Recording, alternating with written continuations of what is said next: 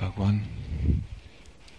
Yagyu Tajima no Kami Munenori was a teacher of swordsmanship to the shogun. One of the personal guards of the shogun came to Tajima no Kami one day asking to be trained in swordplay. As I observe, you seem to be a master of the art yourself, said the teacher. Please tell me to what school you belong before we enter into the relationship of teacher and pupil. The guardsman said, I do not belong to any school. I have never studied the art. It's no use trying to fool me, said the teacher. My judging eye never fails. I am sorry to defy your honour, said the guard, but I really know nothing. If you say so, then it must be true, but I am sure that you are a master of something, so tell me about yourself. There is one thing, said the guard. When I was a child, I thought that a samurai should never be afraid of death, so I grappled with the problem, and now the thought of death has ceased to worry me. That's it, exclaimed the teacher. The ultimate secrets of swordsmanship lying in being released from the thought of death. You need no technical training. You are already a master.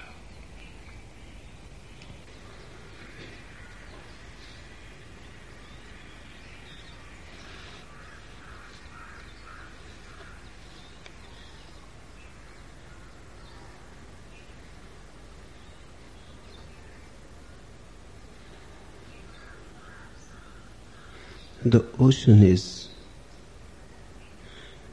not only hidden behind the waves, it is also manifesting in the waves. It is also there on the surface as much as it is in the depth. The depth and the surface are not two separate things. They are two polarities of the same phenomenon. The center comes to the circumference. The center is as much on the circumference as it is at the center. God is not only the unmanifest, it is also the manifest. The God is not only the creator, the God is also the creation. The girl, the God, is as much in his world as he is in himself. Just the other night, a new sannyasin asked me, Bhagwan, can you show me the divine form? I told him, all the forms are divine. I have not seen a single form which is not divine. The whole existence is divine. Don't divide it into profane and sacred. All the time, what else I am doing? Showing the divine form. What else you are doing?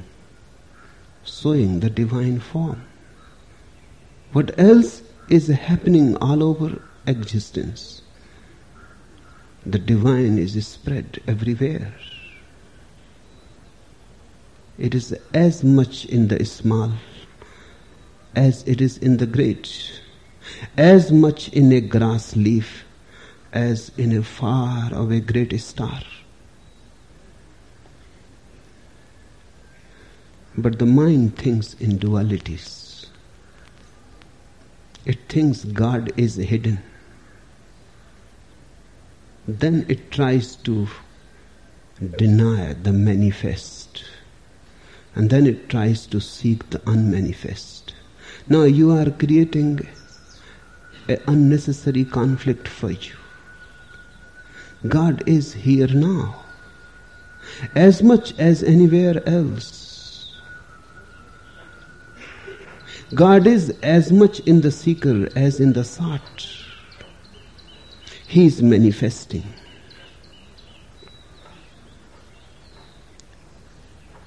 That's why I say the ocean is in the waves.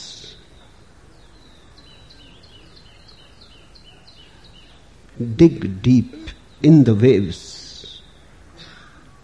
Dig deep in the form and you will find the formless. If you cannot see this, that doesn't mean that God is not manifest, that only means that you are still blind. You have still not got the eyes that can see the obvious. God is the obvious. And this is so on every level of being. Whatsoever you are, you go on broadcasting around you. You cannot hide it. Nothing, absolutely nothing can be hidden. There is a Zen saying, nothing whatsoever is hidden. From of old, all is clear as daylight. But all is not clear as daylight for you. That doesn't mean the delight is not there. That simply means you are standing with closed eyes. Open your eyes. Just a little. And the darkness starts disappearing. Open your eyes. And wherever you are, immediately you will be able to see as deep as existence is. Once your eyes are open, everything becomes transparent. You see me, you just see the surface, the waves.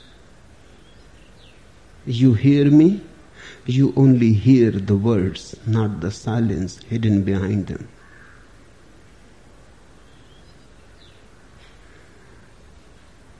exactly you only see that which is not worth and you miss all that is of any worth and significance. When I see you, it is not the form, it is not the image that you look in the mirror. When I see you, I see you. And you are broadcasting yourself in your each gesture, in your each movement, the way you walk, the way you talk, the way you keep silence and don't talk, the way you eat, the way you sit. Everything is manifesting you anybody who is perceptive will be able to see whether you are dark inside or you have kindled the flame. It is as easy as if you pass by a house in the night, dark night, and the house is lighted inside. Is it in any way difficult to know? Because from the windows, from the doors, you can see the light coming out. Or if the house is in darkness and there is no light burning inside, then of course you see it, it is obvious. The same is happening in you. Whatsoever you are is being broadcasted every moment.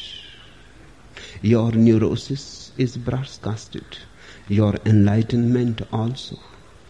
Your meditation is broadcasted. Your madness also. You cannot hide it. All efforts to hide yourself are futile. They are stupid, ridiculous. I was reading a book by Edmund Carpenter. He was working on some sociological project, a research project in Borneo.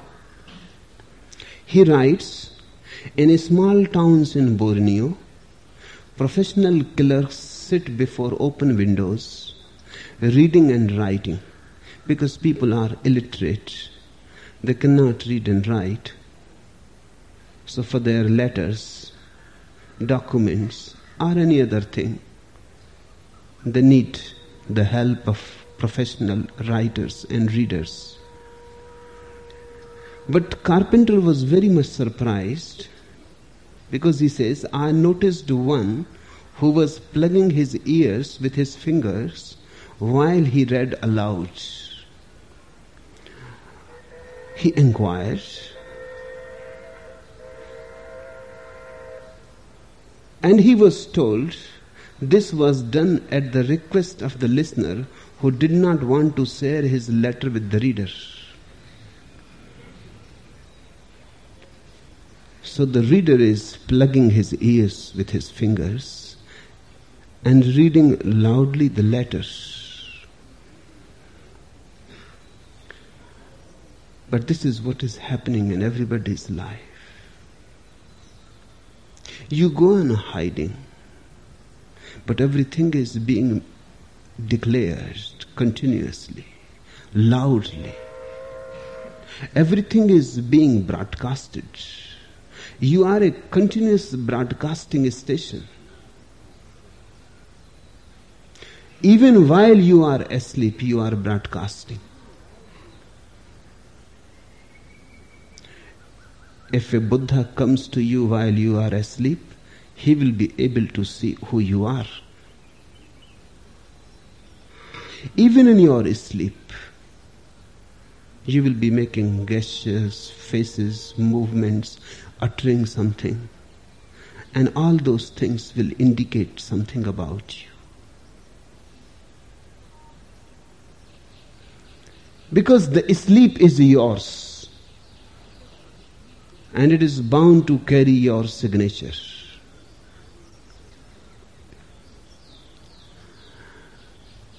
If one becomes a little alert, one stops hiding.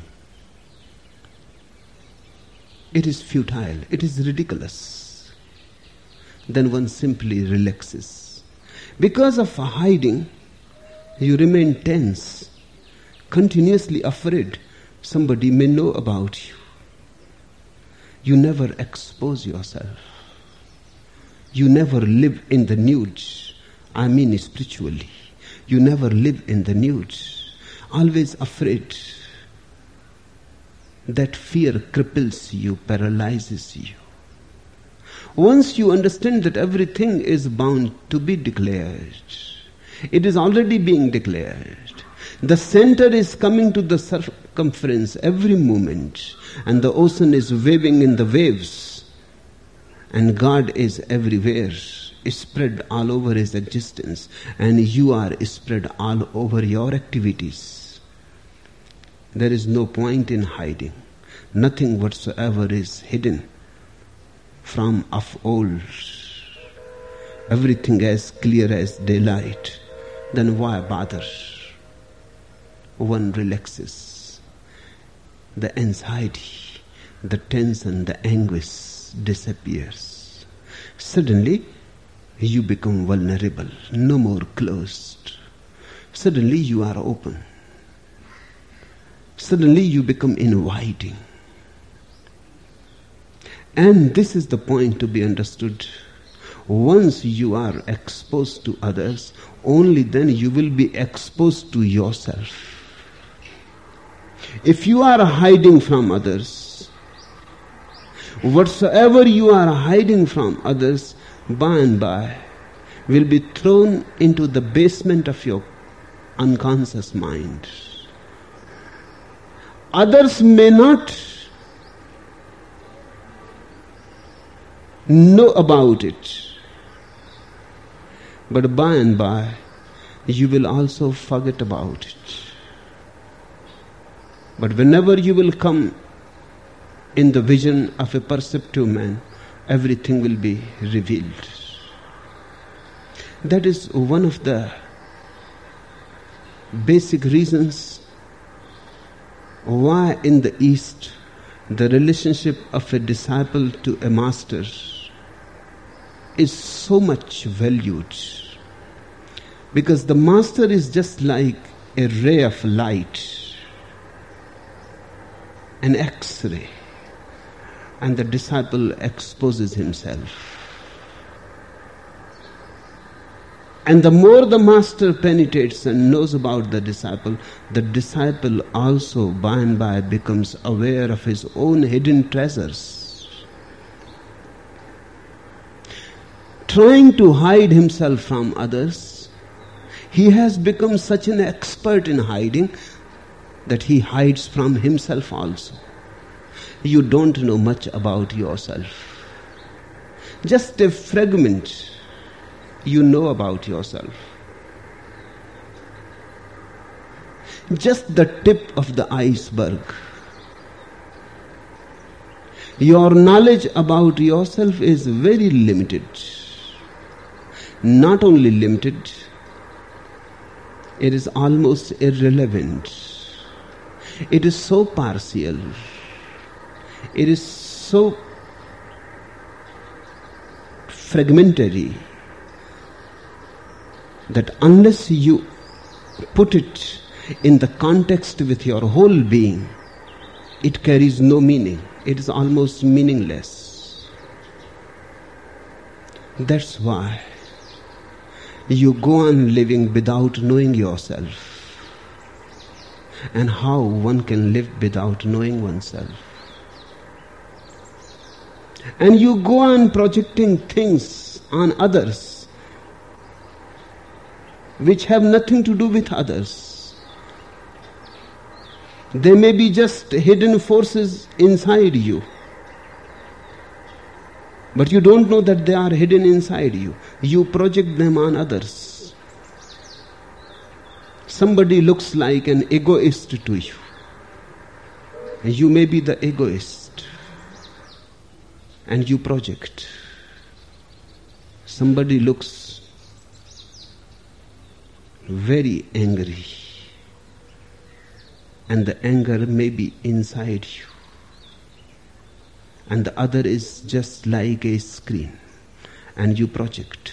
Unless you know yourself exactly, you will not be able to know what is real and what is projection. You will not be able to know about others also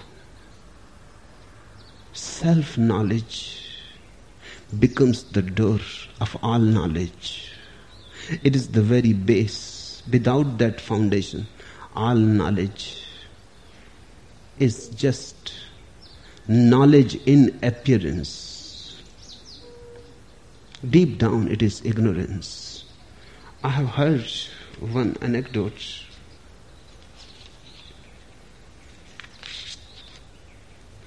Mistress Jones, deeply troubled, was consulting a psychiatrist. My husband, she said, is convinced he is a chicken. He goes around squawking constantly and sleeps on a large bar of wood he has fixed up as a perch. I see, said the psychiatrist thoughtfully. And how long has your husband been suffering from this fixation? for nearly two years now. The psychiatrist frowned slightly and said, But why have you waited till now to seek help? Mr. Jones blushed and said, Ah, well, it was so nice having a steady supply of eggs. Now, this woman is neurotic. She thinks her husband is neurotic.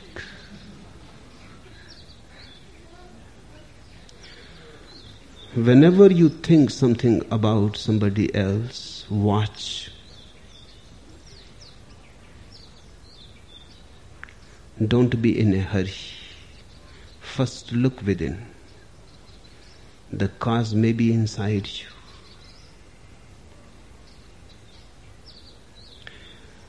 But you don't know yourself. So you go on confusing your own projections with outer realities. It is impossible to know anything real unless you have known yourself. And the only way to know oneself is to live a life of vulnerability, openness. Don't live in a closed cell. Don't hide yourself behind your mind. Come out. Once you come out, you will become by and by aware of millions of things in you.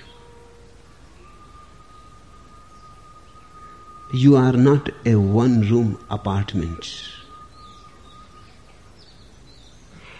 You have many rooms, you are a palace. But you have become accustomed to live in the porch. You have forgotten the palace completely. Many treasures are hidden behind you, in you. And those treasures constantly go knocking, inviting, but you are almost deaf.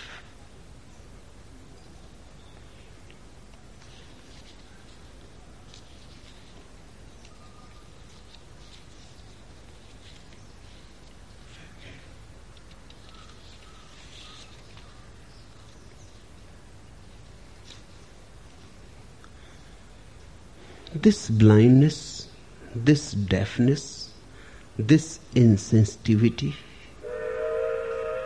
has to be broken. Nobody else can do it. If somebody else tries, you will feel offended.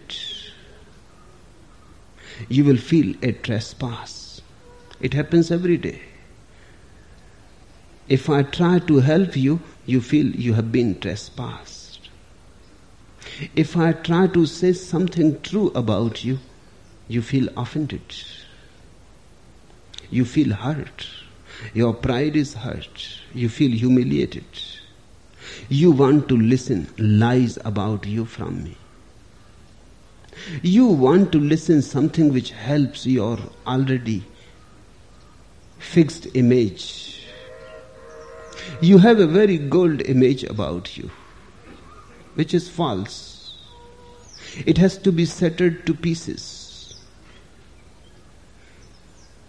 Because once it is shattered, the reality will arise. If it is not shattered, you will go on clinging with it. You think you are religious. You think you are a great seeker. You may not be religious at all. You may be simply afraid of life. In your temples, churches, cowards are hiding there, afraid of life. But to accept that one is afraid of life is very humiliating. So they say they are not afraid of life, they have renounced. Life is not worth. Life is only for mediocre minds. They have renounced everything for God. They are searching God.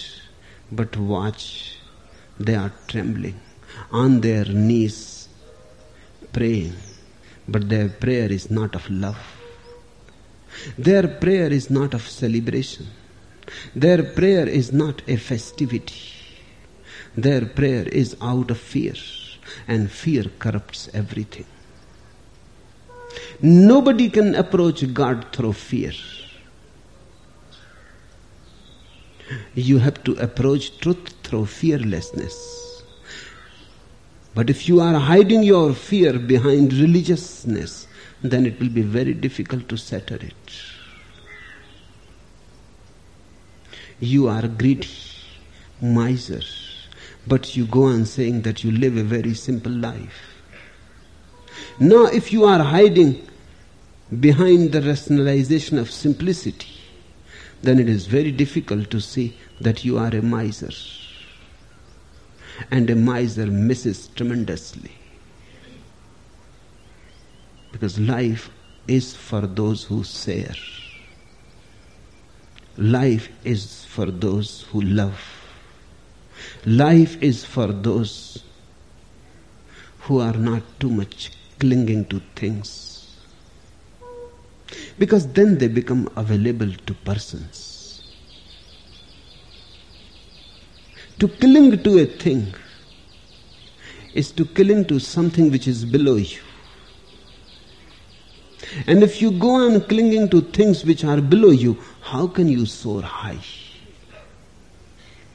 It is as if you are clinging to rocks and trying to fly in the sky. Or you are carrying rocks on the head and trying to climb the Everest. You have to throw them. You have to throw those rocks. You will have to unburden yourself. Edmund Hillary, who was the first man to reach at the top of Everest, says in his autobiography that as we started reaching closer and closer, I had to leave more and more things. At the last moment, I had to leave almost everything because everything became such a burden. Higher you reach, more unburdenedness is needed. So a miser cannot soar high. A miser cannot soar in love or in prayer or in God. He remains clinging to the earth. He almost remains rooted in the earth. Trees cannot fly.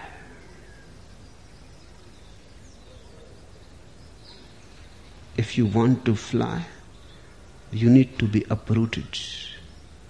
You need to be like a white cloud with no roots anywhere, a wanderer. But you can hide your miserable self and you can hide your diseases behind good, beautiful terms and words.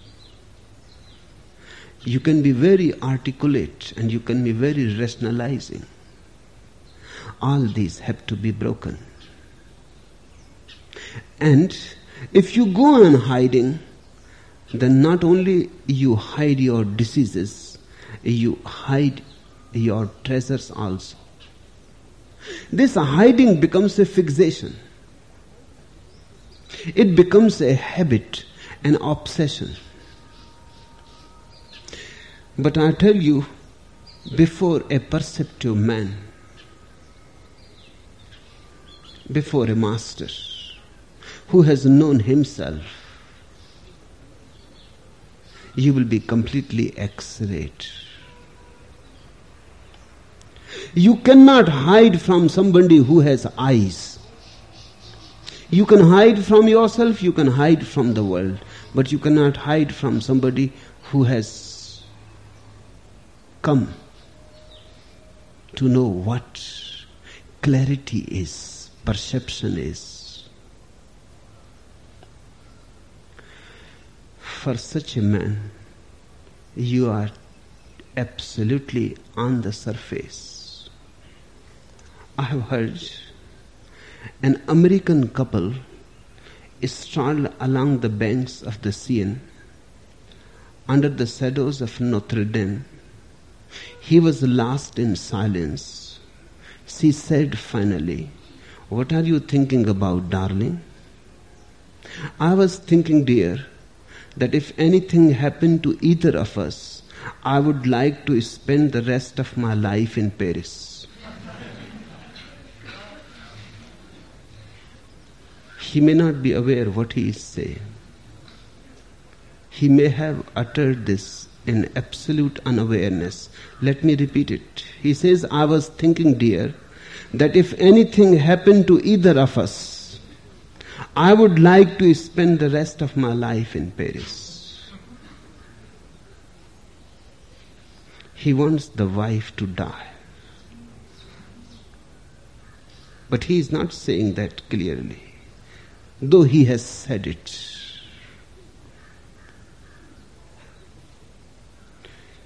We continuously broadcast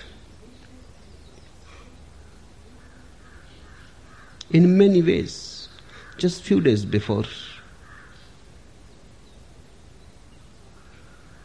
President Ford had given a party in honor to the Egyptian ambassador to the States.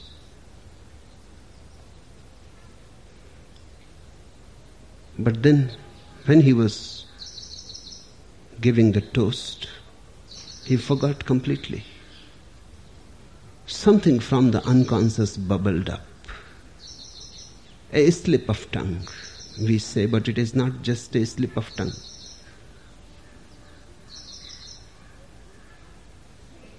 He raised the toast and said, in honor of the great nation of Israel.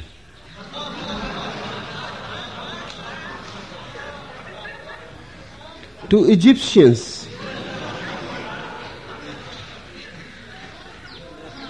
Then, of course, he tried to mend it, to patch it, but it is too late.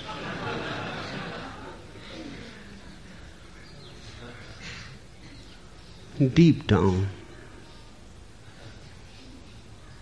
he wants Israel to win over Egyptians.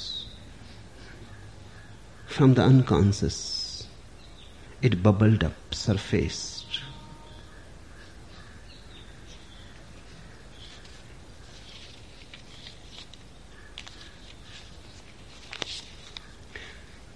It happened in a party.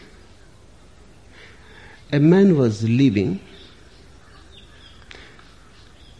but he was very diffident. He murmured to the hostess, the meal was delicious. What there was of it. Noting the hurt expression on his hostess' face, the guest blessed and hastened to say, Ah, ah. And there was plenty of food, such as it was.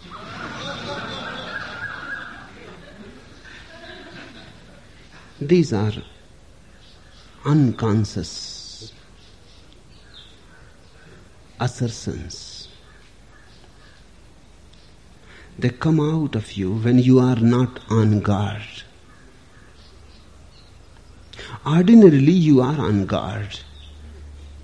That's why people are so tense, continuously on guard, guarding yourself.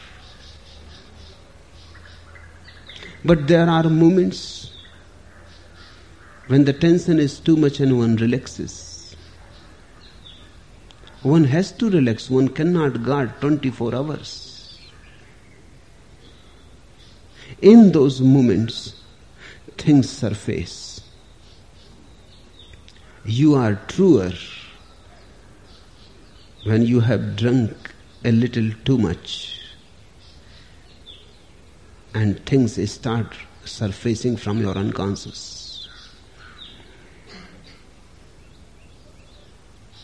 Under the influence of alcohol, you are truer than you ordinarily are.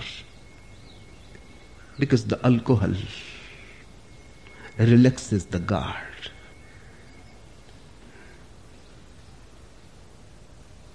then you start saying things you always wanted to say.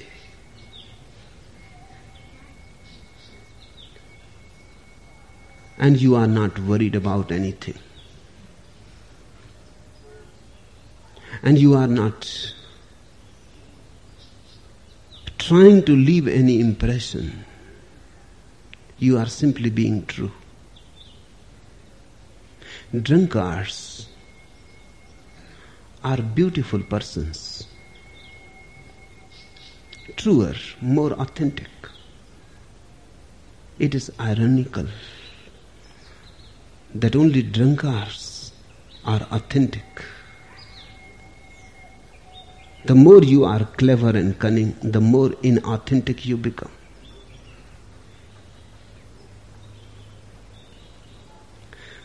Don't hide behind screens. Come out in the sunshine. And don't be afraid that your image will be shattered. The image that you are afraid of being shattered is not worth keeping. It is better to shatter it on your own. Take a hammer and shatter it. That's what being a sannyasin means. That you take a hammer in your hands and you shatter the old image and you start a new life from ABC from the very beginning again, as if you are born again. It is a rebirth.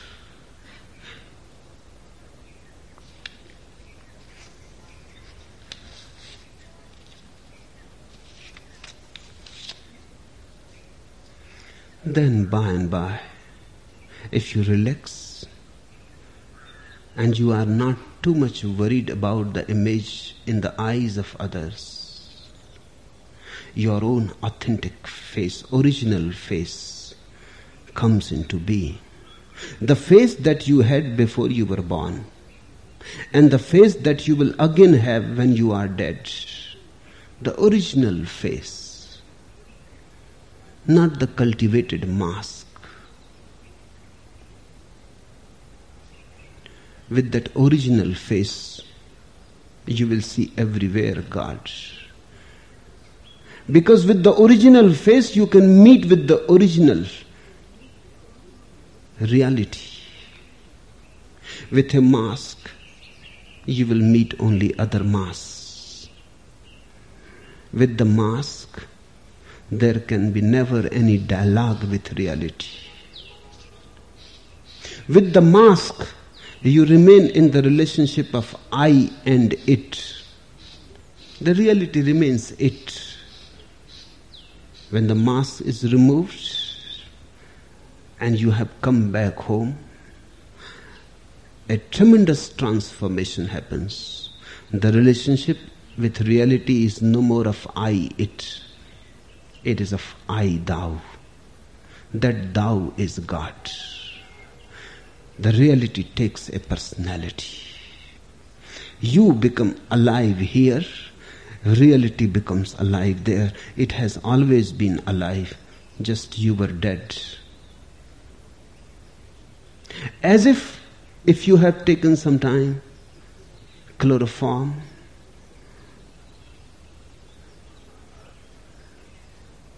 when you come back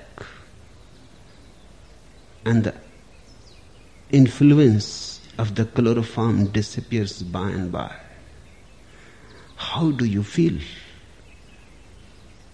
It is a beautiful experience. If you have never been to the surgeon's table, just for the experience you can go.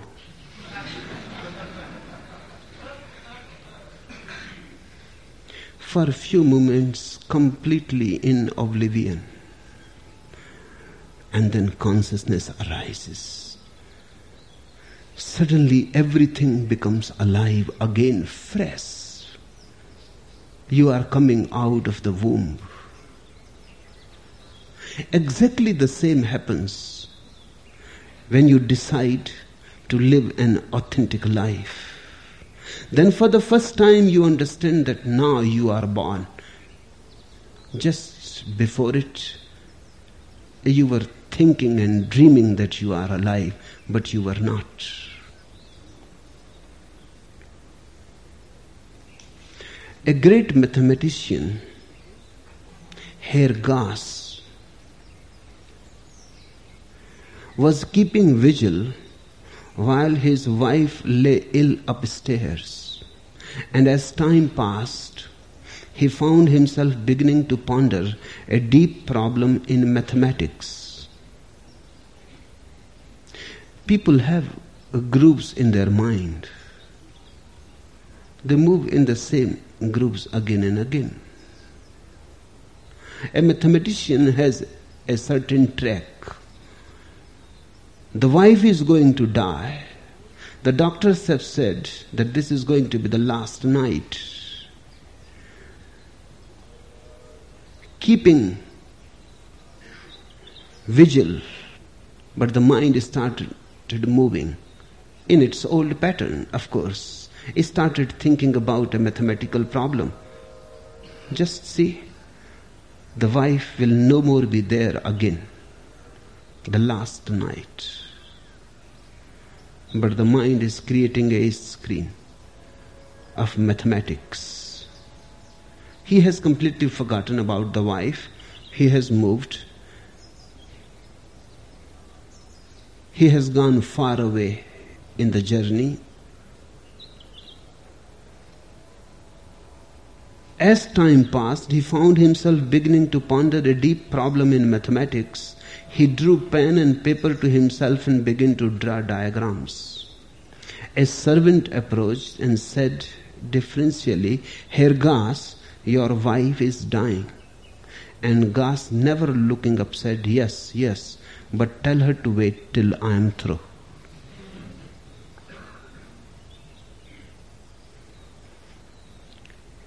Even the great minds are as much unconscious as you are. As far as consciousness is concerned, great, small, and mediocre all sail in the same boat. Even the greatest mind lives under chloroform.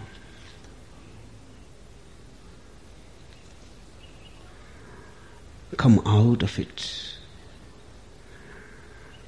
Make yourself more alert. Bring yourself together.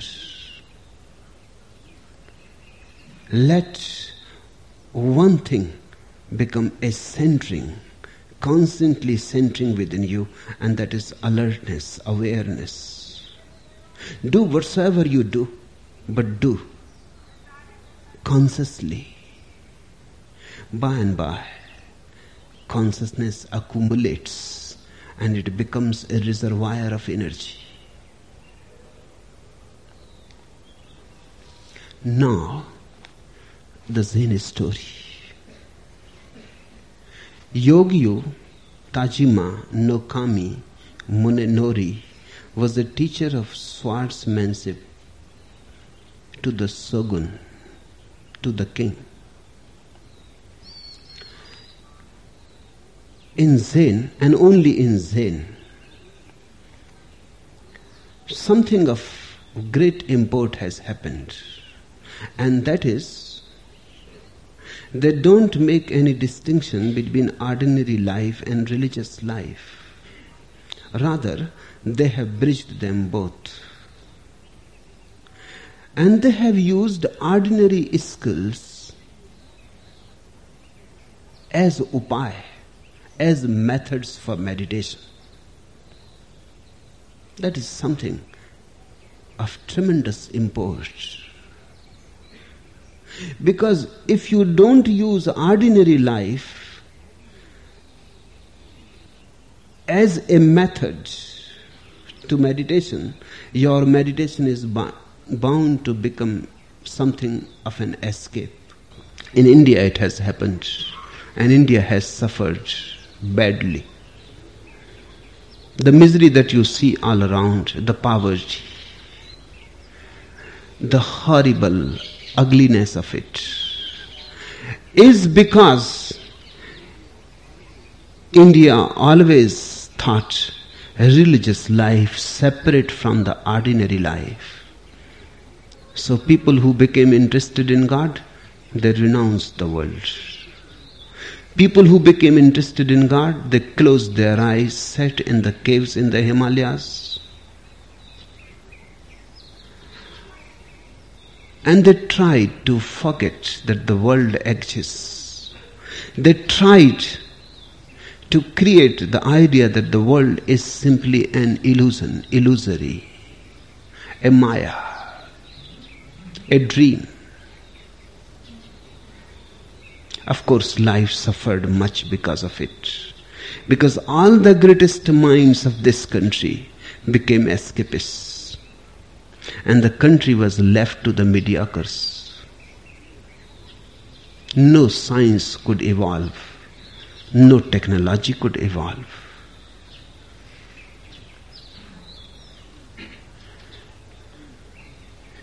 In Japan, Zen has done something very beautiful.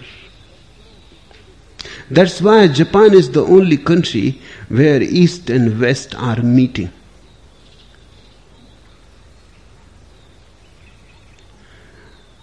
The Eastern meditation and the Western reason are in a deep synthesis in Japan. Zen has created the whole situation there. Now, in India, you cannot conceive that swordsmanship can become an upay, a method for meditation. But in Japan, they have done it. And I, I see that they have brought something very new to religious consciousness. Anything can be converted into a meditation because the whole thing is of awareness. And of course, in swordsmanship, more awareness is needed than anywhere else.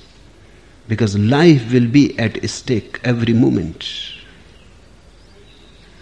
When fighting with swords, you have to be constantly alert. A single moment's unconsciousness and you will be gone. In fact, a real swordsman does not function out of his mind, cannot function out of his mind because mind takes time. It thinks, calculates. And when you are fighting with his sword, where is time? There is no time. A single fragment of a second. If you miss it in thinking, the other will not miss the opportunity the other sword will penetrate into your heart or will cut your head. So thinking is not possible. One has to function out of no mind. One has to simply function. The danger is so much that you cannot afford the luxury of thinking. Thinking needs a easy chair. You just relax in the easy chair and you go on in mind trips. But when you are fighting and life is at stake, and the swords are shining in the sun, and any moment, eh, a slight unawareness, and the other will not lose the opportunity, and you will be gone forever. There is no space for thought to appear. one has to function out of no thought. That's what meditation is all about. If you can function of, out of no thought, if you can function out of no mind, if you can function as a total organic unity, not out of the head, if you can function out of your guts, it happens to you also. Suddenly you are walking in the night and a snake crosses the path. What do you do? Do you sit there and think about it? Suddenly you jump out of the way. In fact, you don't decide the jump. You don't think like a logical syllogism that here is a snake and wherever there is a snake there is danger. Therefore, ergo, I should jump. That is not the way.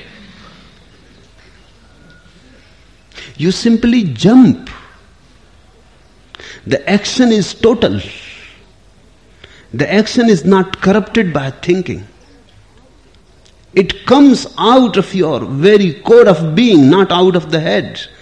Of course, when you have jumped out of the danger, you can sit under a tree and think about the whole thing. That's another matter. Then you can afford the luxury.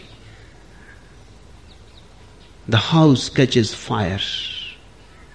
What you do? Do you think to go out or not to go? To be or not to be? You consult scripture that it is is it right to do it you sit silently and you meditate upon it you simply get out of the house. And you will not be worried about manners and etiquette. You will jump out of the window.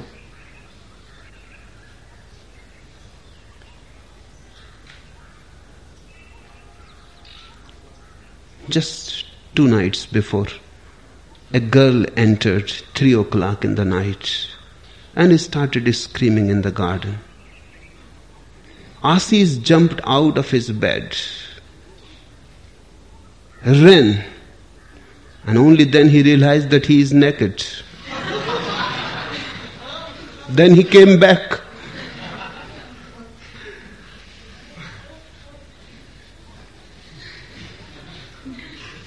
That was the act out of no mind. Without any thought. He simply jumped out of the bed. Thought came later on. Thought followed, lagged behind. He was ahead of thought. Of course, it caught hold of him. So he missed one opportunity. That would have become a Satori. But he came back and put on, put on his gown, missed.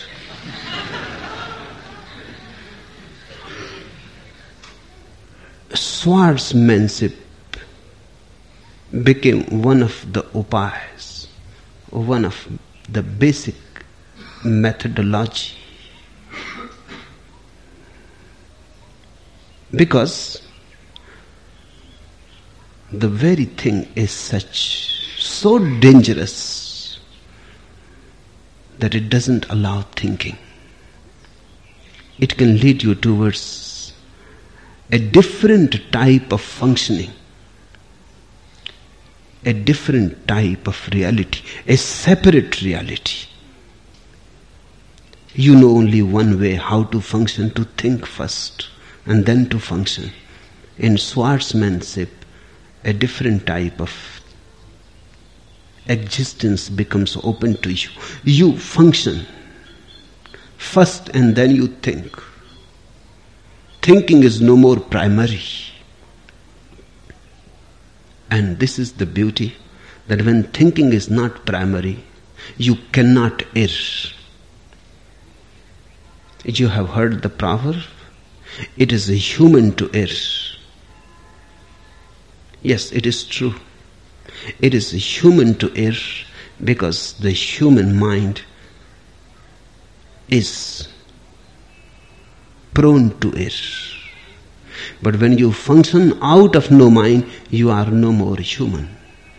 You are divine. And then there is no possibility to err. Because the total never errs, only the part. Only the part goes astray. God never errs, cannot err, He is the whole. When you start functioning of, out of nothingness, with no syllogism, with no thinking, with no conclusions, of course your conclusions are limited. they depend on your experience. You can err. But when you put aside all your conclusions, you are putting aside all limitations also. Then you function out of your unlimited being. It never is. It is said that sometimes it has happened in Japan that two Zen people will fight and both have attained to Satori through swordsmanship, then they cannot be defeated. Nobody can be victorious. They both never is. Before the other attacks, the first has already made preparations to receive it. Before the other sword moves to cut your head, you are already prepared to cut his attack. And the same happens with your attack. Two Zen people who have attained to Satori can go on fighting for years, but it's impossible. They cannot err, and nobody can be defeated and nobody can be victorious. Munenori was a teacher of swordsmanship to the king. One of the personal guards of the king came to Tajima no Kami one day asking to be tra- trained in swords play. As I observe, you seem to be a master of the art yourself, said the teacher. As I observe,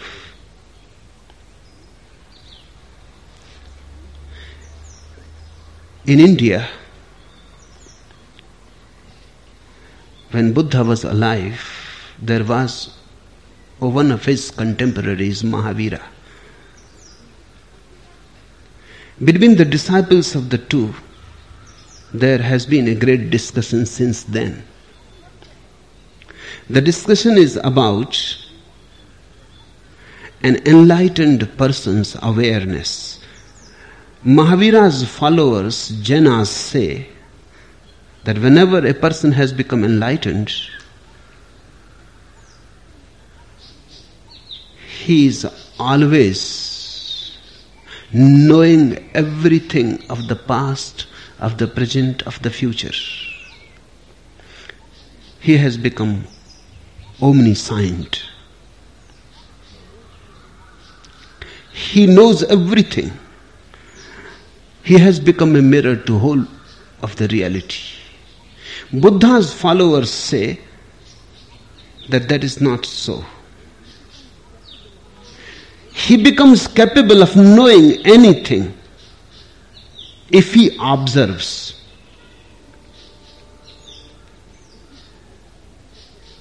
If he tries to focus on anything, he will be able to know everything about it.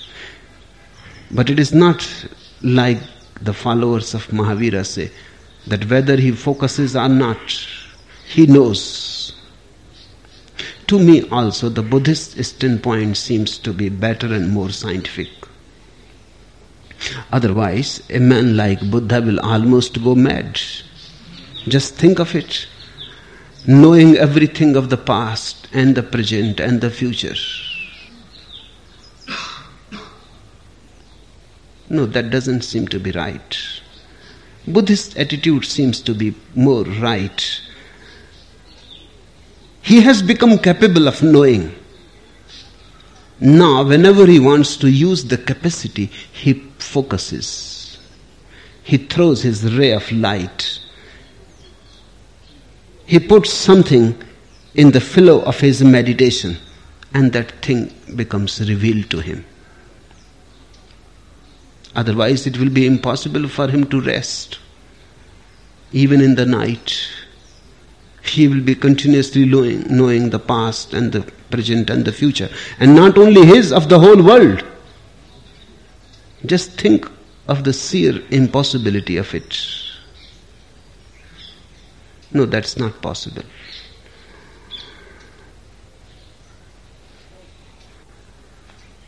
As I observe, said the Master, hmm, the disciple has come and he asked to be trained in swords play. The Master said, As I observe, he focuses his ray of light, his torch towards this disciple. Now, this disciple is under his meditation. He goes through and through. The disciple becomes transparent. That's what happens when you come to a master. Simply, his light penetrates you to your very core. You seem to be a master of the art yourself, said the master. He could not find anything which was wrong in this man. Everything was as it should be in tune, humming. This man was a beautiful song. He was already achieved. Please tell me to what school you belong. Before we enter into the relationship of teacher and pupil, that is the the highest relationship in the world, greater than a love relationship, greater than any relationship, because the surrender has to be total. Even in a love relationship, the surrender is not total. The surrender is partial. The divorce is possible. But in fact, if once you have become a disciple of a master,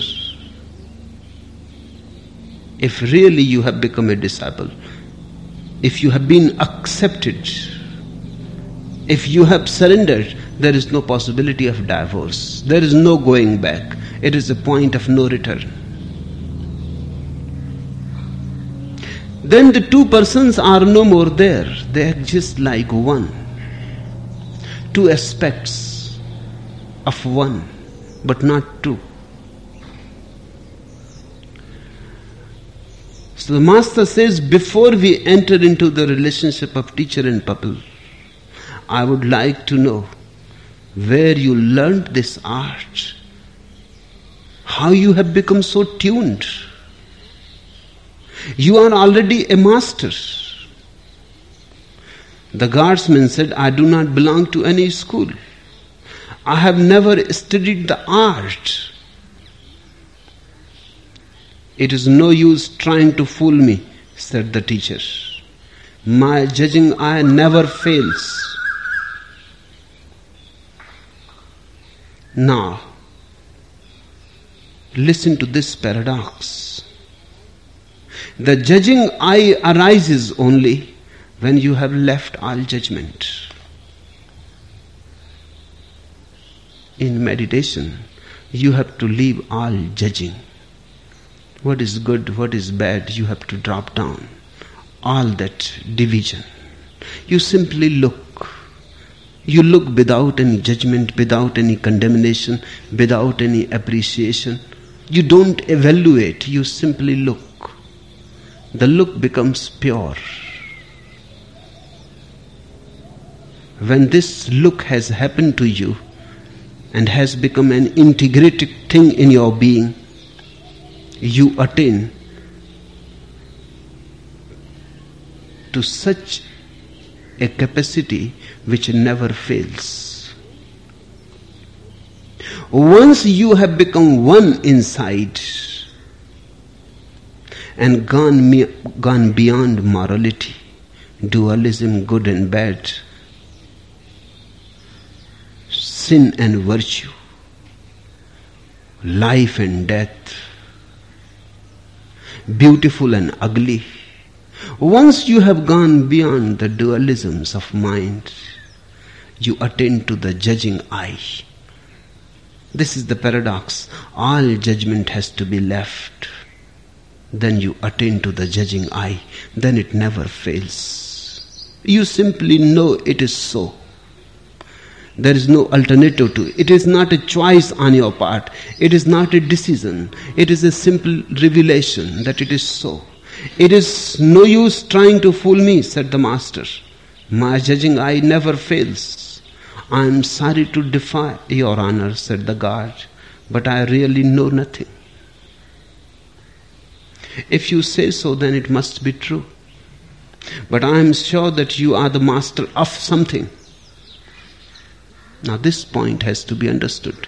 It makes no difference of what you are a master of. The taste of mastery is the same, the flavor is the same.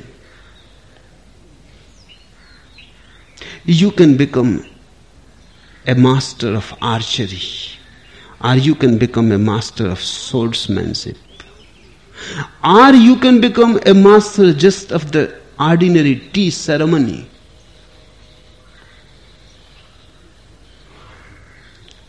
It makes no difference. The real thing that you have become a master. The art has gone so deep that you are not carrying it anymore. The art has gone so deep that now there is no need to think about it. It has become simply your nature.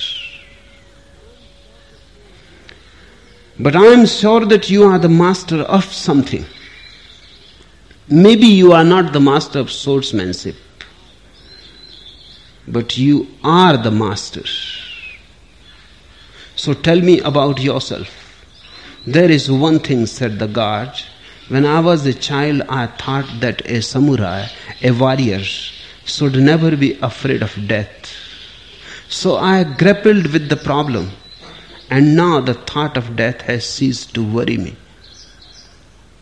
But that is what the whole religion is all about.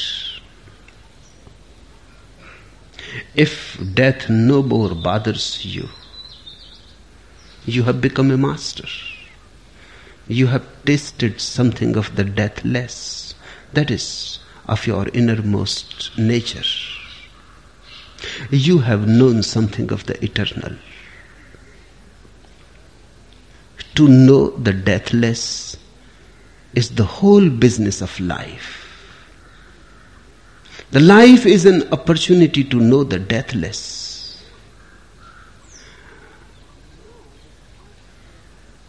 Now the thought of death has ceased to worry me, said the guard. That's it, exclaimed the master. The ultimate secrets of swordsmanship lie in being released from the thought of death. You need no technical training. You are already a master. Because when you are fighting with a sword, if you are afraid of death, thinking will continue. Now, let me tell you one basic truth thinking is out of fear. All thinking is out of fear. The more you become afraid, the more you think. Whenever there is not fear, thinking stops. If you have fallen in love with someone, there are moments when thinking stops with your beloved or your lover. Just sitting by the lake, doing nothing, holding hands, looking at the moon or the stars, or just gazing into the darkness of the night. Sometimes thoughts stop because there is no fear. Love dispels fear, just as light dispels darkness. Even for a moment, if you have been in love with someone, fear disappears and thinking stops. With fear, thinking continues. The more you are afraid, the more you have to think because By thinking, you will create security. By thinking, you will create a citadel around you. By thinking, you will manage or try to manage how to fight. A swordsman, if he is afraid of death, cannot be a real swordsman because the fear will make him tremble. A slight trembling inside, a slight thinking inside, and he will not be able to act out of no mind. There is a story. A man in China became the greatest archer. He asked the king that declare me as the greatest archer of the country. The king was just going to decide and declare him when an old servant of the king said, Wait, sir, I know a man who lives in the forest who never comes to the town. And he is a greater archer. So let this young man go to him and learn from him at least three years. And he does not know what he is demanding. He is like a camel who has not come yet across a mountain. Archers don't live in the capitals. The real archers are in the mountains. I know one. And I know certainly that this man is nothing. Of course, the man was sent. He went.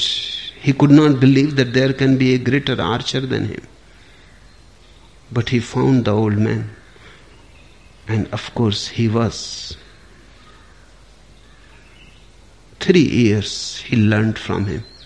And then one day, when he had learned everything, the thought arose in him that if I kill this old man, then I will be the greatest archer now. The old man had gone to cut wood and he was coming carrying wood on his head and this young man hiding behind a tree wanted to kill him. He shot an arrow. The old man, just with a small piece of wood, he threw the small piece of wood. It struck the arrow. The arrow turned back.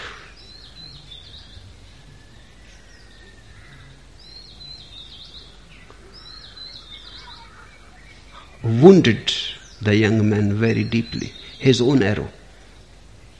And the old man came, took out the arrow, and he said, I knew this. Someday or other, you are going, you were going to do this. That's why I have not taught you this secret. Only one secret I had kept for myself. But no need to kill me. I am not a competitor, but one thing I must tell my master is still alive. And I am nothing before him you will have to go deeper in the mountains. He is a man of 120 years, very old. But till he is alive, nobody can pretend. Nobody should even think of declaring. You must be with him at least 30 years. And he is very old. Go fast. Find the old man. The young man traveled, now very desperate. It seems impossible to become the greatest archer in the country. He found the old man. He was so ancient, 120 years old completely bent. He could not stand upright. But the young man was surprised there was no bow, no arrows with him. And he asked, Are you the old man who is the greatest archer? The old man said, Yes. But where are your bow and arrows? The old man said, Those are playthings. Real archers don't need them.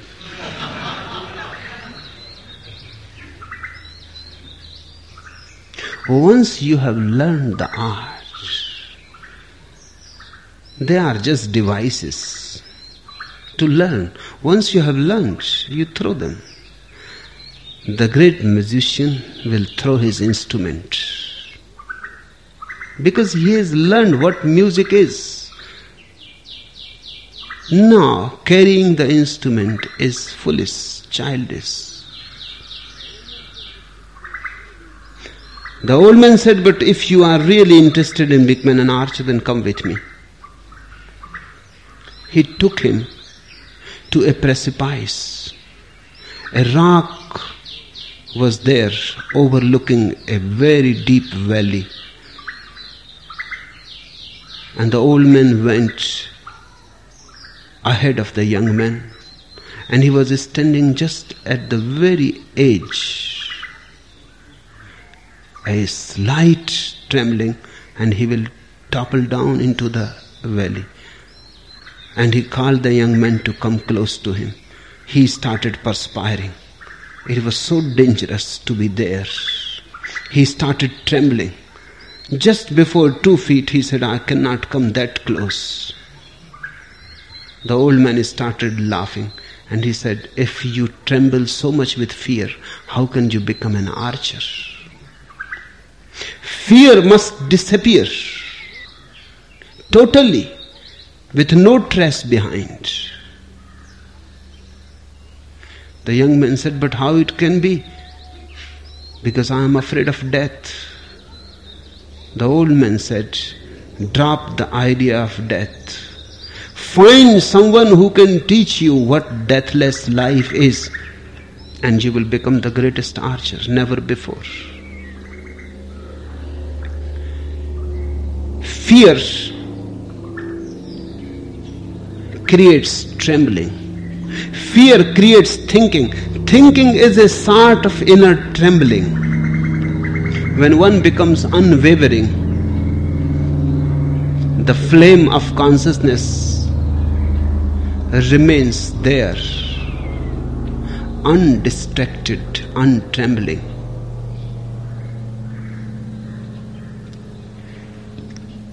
That's it, exclaimed the teacher.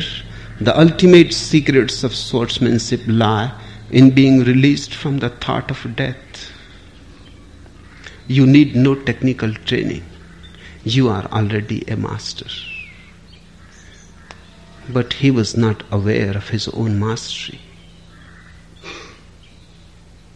He may have been hiding many other things.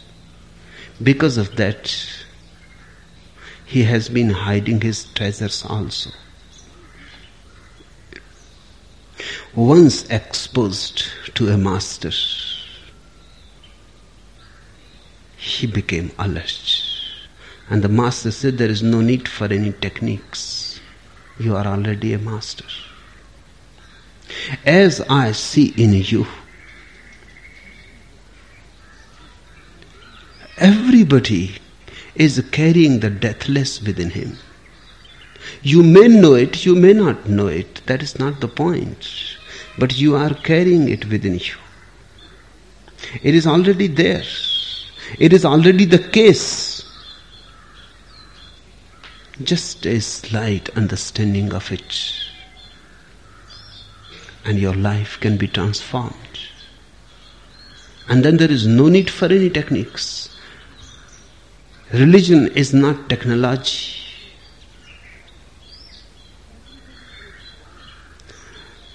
Everybody is born with a secret treasure, but goes on living as if one is born a beggar. Everybody is born an emperor and goes on living like a beggar. realize it. And the realization will come to you only if you by and by drop your fear.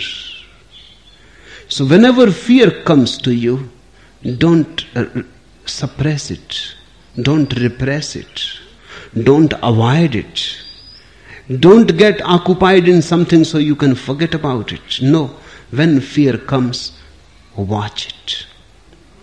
Be face to face with it. Encounter it. Look deep into it. Gaze into the valley of fear. Of course, you will perspire and you will tremble, and it will be like a death, and you will have to live it many times. But by and by, the more your eyes will become clear, the more your awareness will become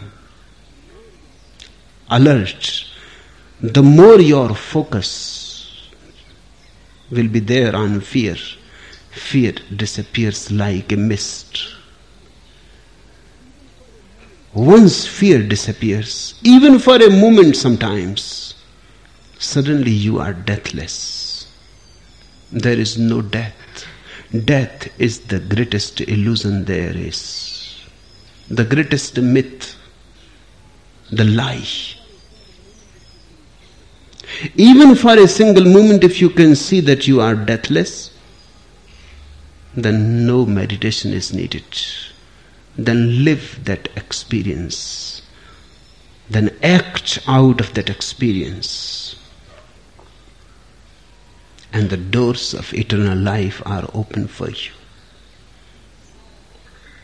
Much is being missed because of fear. And we are too much attached to the body. And we go on creating more and more fear because of that attachment. Body is going to die. The body is part of death. The body is death but you are beyond the body. You are not the body. You are the bodiless. Remember it. Realize it. Awaken yourself to this truth that you are beyond the body. You are the witness, the seer. Then death disappears. Fear disappears. And there arises the tremendously glorious life, what Jesus calls life abundant, the kingdom of God. And the kingdom of God is within you. Enough for today.